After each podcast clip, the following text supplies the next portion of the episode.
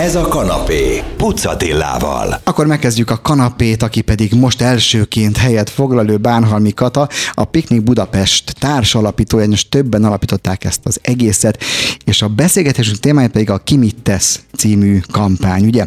Ami arról szól, mikor én felkészülgettem ebből, hogy, hogy hogyan tudjuk a fenntarthatóságot levinni a hétköznapok szintjére a konyhában. Honnan jött az ötlet, hogy egy ilyen kampányt kell csinálni, és hogy pont ilyen neves színművészekkel, akik benne vannak? Sziasztok, szeretettel üdvözlöm a hallgatóinkat. A Piknik Budapestnek a tevékenysége az már négy éve indult el, és kezdetben gasztrovállalkozásokat edukáltunk kizárólag. Nekünk ez volt a fókuszterületünk, hogy abban segítsünk, hogy a hazai gasztro világ, ami nagyjából 55 ezer vállalkozásból áll, hogyan tud egymással összekapcsolat, összekapcsolódva a tudást megosztani, és egymással közösen, egymástól tanulva fejlődni. Az első két év az kizárólag a vállalkozásokról szólt, és utána egyértelművel vált számunkra, hogy nem elég csak a vállalkozásokat edukálni, hanem a fogyasztók felé is fordulni kell ahhoz, hogy ez az iparág fejlődjön. Azért kezdem minden ennyire nem messziről, baj. csak hogy, hogy teljesen a teljes képet átadjam. Elkezdtünk a fogyasztók felé fordulni, és megnéztük azt, hogy mi lehet a mostani időszakban az a legkurensebb, legfontosabb téma, amin keresztül el tudjuk kezdeni felnyitni az ő szemüket is, és egy ilyen közös felelősségvállalás felé elindítani a fogyasztókat. Mit jelent ez a gyakorlatban? A fenntarthatóságon keresztül megmutatni azt, hogy milyen módon és milyen apró lépésekkel tudunk változtatni az életünkön. Ugye ezek ilyen hétköznapi kis praktikák, és hat film is készült, ugye a helyi, helyi alapanyag, az érószámét, a fenntarthatóság ára, a szezonalitás, a hús és az élelmiszer info bele is csapnék a közepébe, mert nagyon, nagyon markáns és nagyon direkt eszközökkel, jó értelembe vett direkt eszközökkel dolgoznak a filmek. Például itt van a, a, a helyi, a, a, a szezonitás, ahol egy, egy avokádó kerül elő a képbe, és elmondja a benne szereplő, hogy tudjátok, hogy ez mennyit utazott? 10 ezer kilométert. Ez azt jelenti, hogy akkor soha az életben már nem, nem szabad, vagy nem, nem lehet avokádót ennünk. Mit jelent az egész? Nagyon ö, szuper, hogy ezzel a kérdéssel indítod, mert nem ez a típusú szélsőség a cél. Uh-huh. A cél az az, hogy megértsük, hogy az ilyen jellegű döntéseink, hogy mi bemegyünk a szupermarketbe, egyáltalán az, hogy a helyi piacra megyünk, vagy a szupermarketbe vásárolni, és ott mit emelünk le a polcról, legyünk a tudatában annak, hogy az honnan jön, az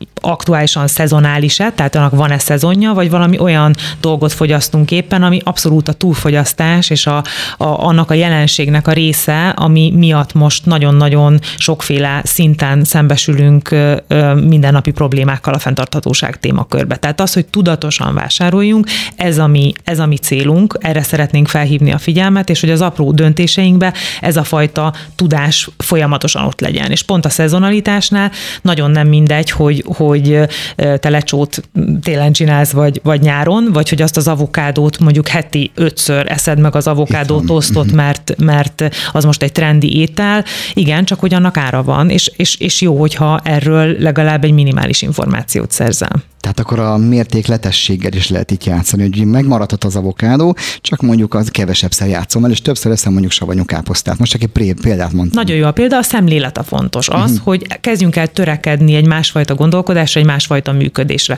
Nem lehet reális elvárás az, hogy az egyik pillanatban így élünk, a másik pillanatban meg, meg teljesen mindent elhagyjunk, ami, ami az addig életünkben jelen volt, hanem hogy az arányaira kezdjünk el odafigyelni. Van-e olyan mutatószám, hogy száz emberből jelenleg mennyi az, tehát hány százalék, aki már ilyen tudatosan próbál vásárolni?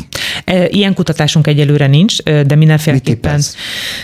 Én azt gondolom, hogy még nagyon nagy arányban vannak azok, akik a rutin szerint, a, a, a prekoncepciók, vagy az ilyen hiedelmek szerint gondolkoznak. Mondok neked egy másik példát, például húsfogyasztás.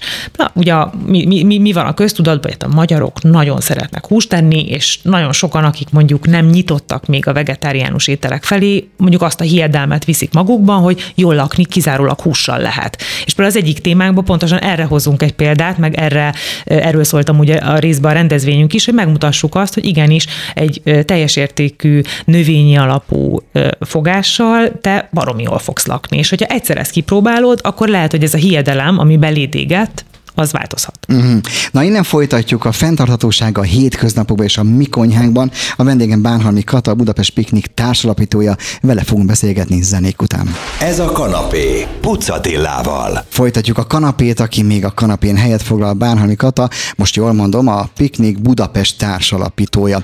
Az előbb volt egy mondat az első szegmensben, ami nagyon szívemhez szól. Nekem van egy bőség kosara című műsor, amit a Mannán szombatonként hallható, ennyi az önreklám, zárója bezárva, ami pontosan arról szól, hogy hagyjuk békén a szupermarketeket, ha zöldséget és gyümölcsöt kell vennünk. Nem csak azért, mert a piacon olcsóbb, hanem a piacon lehet találkozni olyan helyi termelőkkel, akik veszik a fáradtságot, felutaznak, korán kellnek, az azt megelőző héten pedig a kertbe vannak, foglalkoznak a cuccal.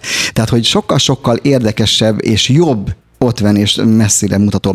Kezdjük el egy kicsit taglalni, hogy a hétköznapokban hogyan tud az ember a fenntartható jövő felé haladni. Eleve ez a piacon való vásárlás. Most azért rákérdezek, te vásárolsz piacon? Igen, vásárolok piacon, Na. és egy nagyon, nagyon szívemhez ked, vagy közel álló kedves program. Én azt tapasztalom, meg erről nagyon-nagyon sokat beszélgettünk a projekt előkészítése során, tehát nem csak én vagyok ezzel így, hogy korábban mondjuk úgy vásároltunk, hogy az időt ugye beosztva csináltál egy egy vagy két heti nagy bevásárlást. Felhalmoztál mindenféle dolgot, amit aztán beraktál a hűtődbe, és aztán egy, egy-két hét után pedig gondolkoztál, hogy ezzel vagy azzal a termékkel mit csinálj.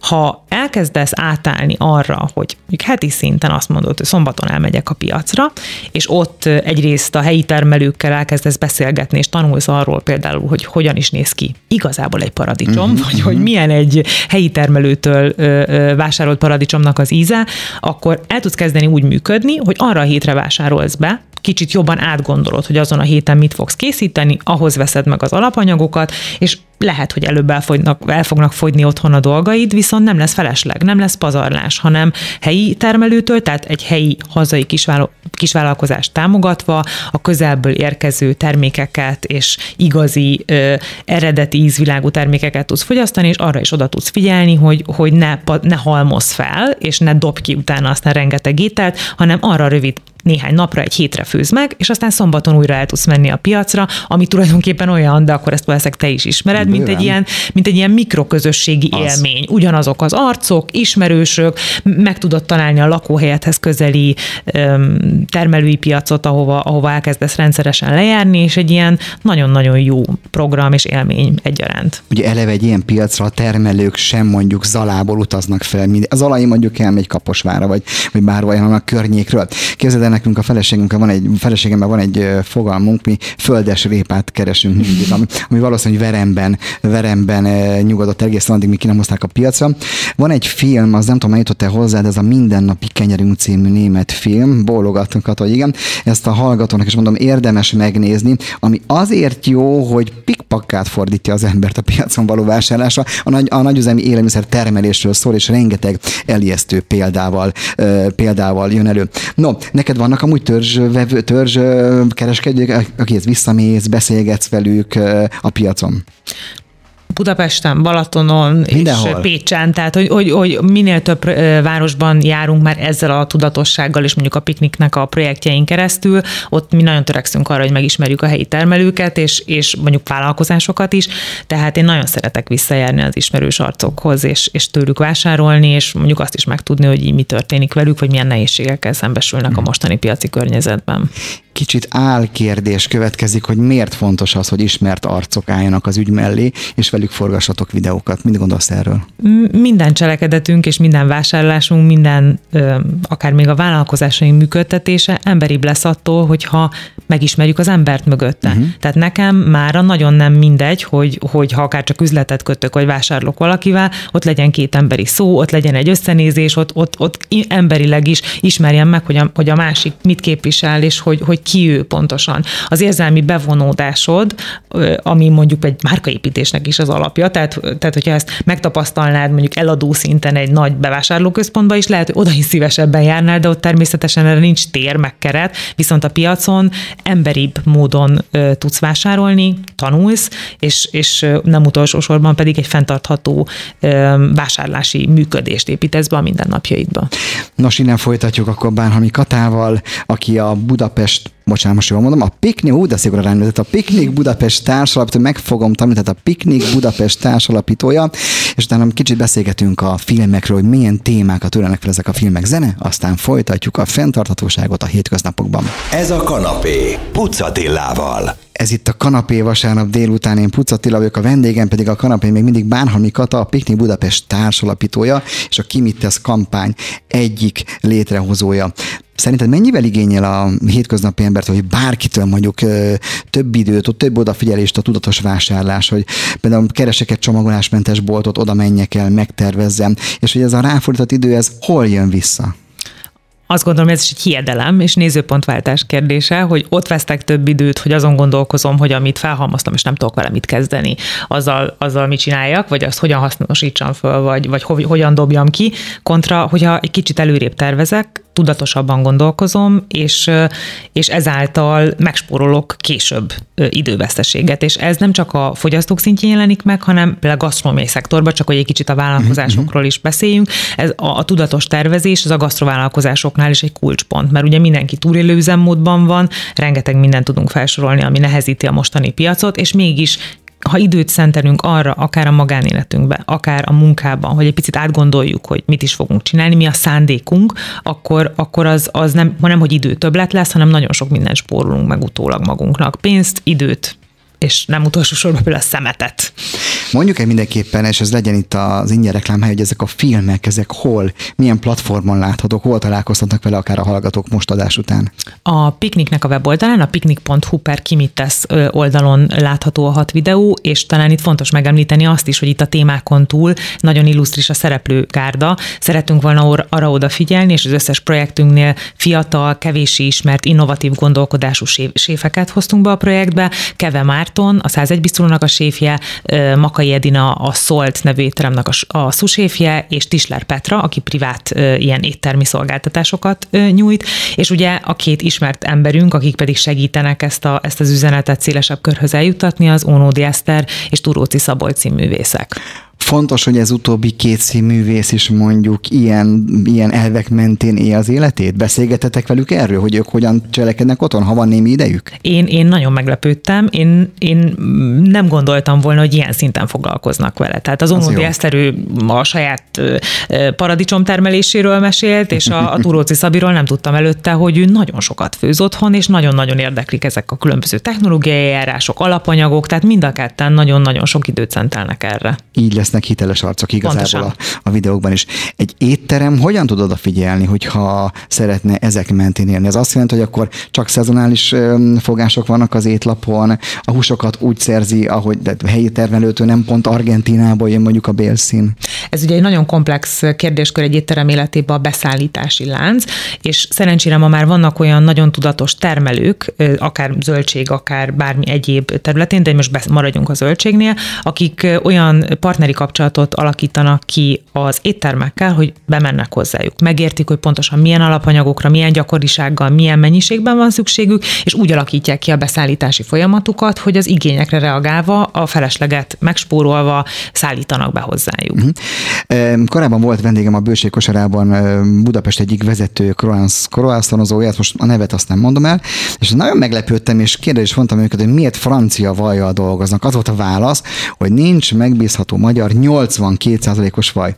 Tegnap valahol voltam, és többféle magyar 82%-os vajat is találtam. Mennyire kell rendet tenni a fejekbe, hogy tessék megkeresni a magyart? Ott van, ugyanazzal a zsírtartalommal például most ez a vaj. Ezt a beszélgetést hallgattam, Dormán Petivel beszélgettetek, ha jól emlékszem.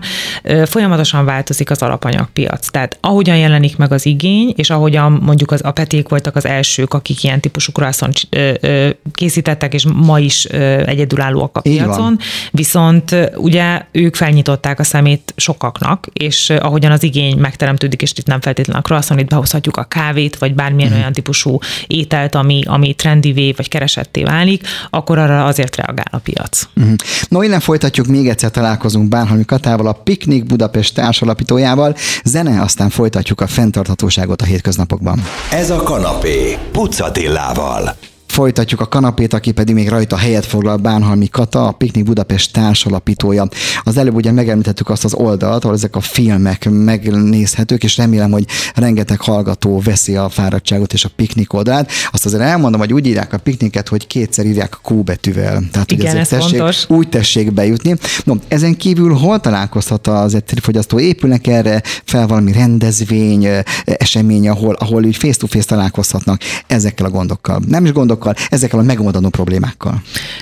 Egyrészt nagyon sok rendezvényünk van, pont múlt héten volt így az évzáró eseményünk, tehát az idei évben nem, de a jövő évben újra jövünk eseményekkel, akár a fenntarthatóság témában, de a digitalizációtól kezdve a gasztrovállalkozások különböző problémáin át nagyon sok témát feldolgozunk események formájába, illetve vannak podcastjaink, és van rengeteg videós anyagunk, ilyen rövid, informatív videós anyagok, ahol vállalkozásokat és különböző akár technológiai eljárásokat ö, mutatunk be, tehát a Pikniknek a weboldalán, vagy az akármelyik social media oldalunkon, Facebook, Instagram, LinkedIn, bárhol megtalálhatóak az anyagaink, illetve most indulnak el az új podcast adásaink is, tehát podcastunk is van. Azok hol lesznek? Azokat is a weboldalunkról is el el lehet érni, illetve Spotify-on és a social médiában bárhol a felületeinken meg lehet őket találni. Ezeket tessék komolyan venni és megnézni, mert a kisfilmek is nagyon-nagyon szórakoztató formában vannak, és ugye az avokátos példa, ami volt az elején, amit mondtam, ilyen fejbe verős, fejbe ütős, hogy úristen, tényleg tízezer kilométert utazik. Ez ugyanolyan, mint amikor télen lehet nálunk kapni cseresznyét például, nem? Hát az mennyit utazik. Még megboldogult Tordján Józsefnek volt egy olyan ötlete, talán nem emlékszel te is, hogy mekkora biznisz lenne az, hogy télen hozni cseresznyét. Nem, nem, nem, nem kell. Ahogy a nagyapánk mondták, hogy télen, ők nem, ők nem ettek télen görög dinnyét. Ő, ők mit tettek, mi egy gyümölcs? Az almát tették, ami ben volt a, a kamrában. Nem? Egy kicsit ezen, ezen szoktunk így házon belül a csapattal viccelődni, hogy tulajdonképpen most feltaláljuk azt, amit a nagyszüleink zsigerileg csináltak, mert, mert tényleg így van, tehát a, ez, a, ez a halmozás, meg ez a bármit, bármikor lehet működés, amire egy beálltunk, ezt kell visszaforgatni oda, amit a nagyszüleinktől amúgy tanultunk, az odafigyelést, a, a spórolást, a, a szezonalitást, tehát ezek, ezek az értékek, ezek náluk nagyon könnyedén megvoltak, és nekünk meg újra kell ezeket tanulni. Igen, és picikét talán az egyszerű fogyasztó is beleszólhat a kereskedelembe, mert hogyha sokan nem veszik meg az, amúgy most kapható görög dinnyét, 960 forint per kiló áron, tegnap is láttam valahol, akkor lehet, hogy a kereskedők azt mondják, hogy nem kell, hogy ránk legyen a dinnye, akkor nem veszünk dinnyét. Vagy annak az epernek sincs olyan íze, mint mondjuk a, ez kicsit közhelyszerű, de igaz, mint a magyar szabadtéri, szabadföldi epernek. Minek vegyünk egy epernek látszó valamit, ami nem eperízzük, nem? A, nagyon szuper, hogy ezt, ezt a példát hoztad föl.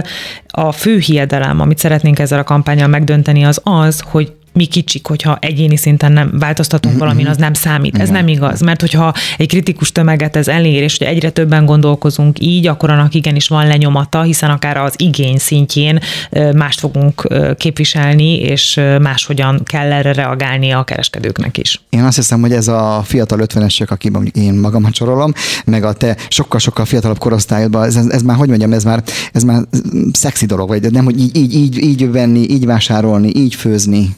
Szexi is, meg azt ö, tapasztalom, meg azt, azt ö, arra is építjük ezt a kampányt, hogy érzékenyedünk. Tehát Aha. Amennyire mondjuk az érzékenységünk egyre inkább megjelenik például a munkaerőpiacon, mert ugye egyre ö, élesebb az, hogy mit várunk el egy munkahelytől, ugyanez a tudatosság és érzékenység megjelenik a vásárlásainkba, a döntéseinkbe is, és hogy erre a, világnak, meg a cégeknek, meg, a, meg az eddigi működésnek valamilyen úton, módon reagálnia. Mhm.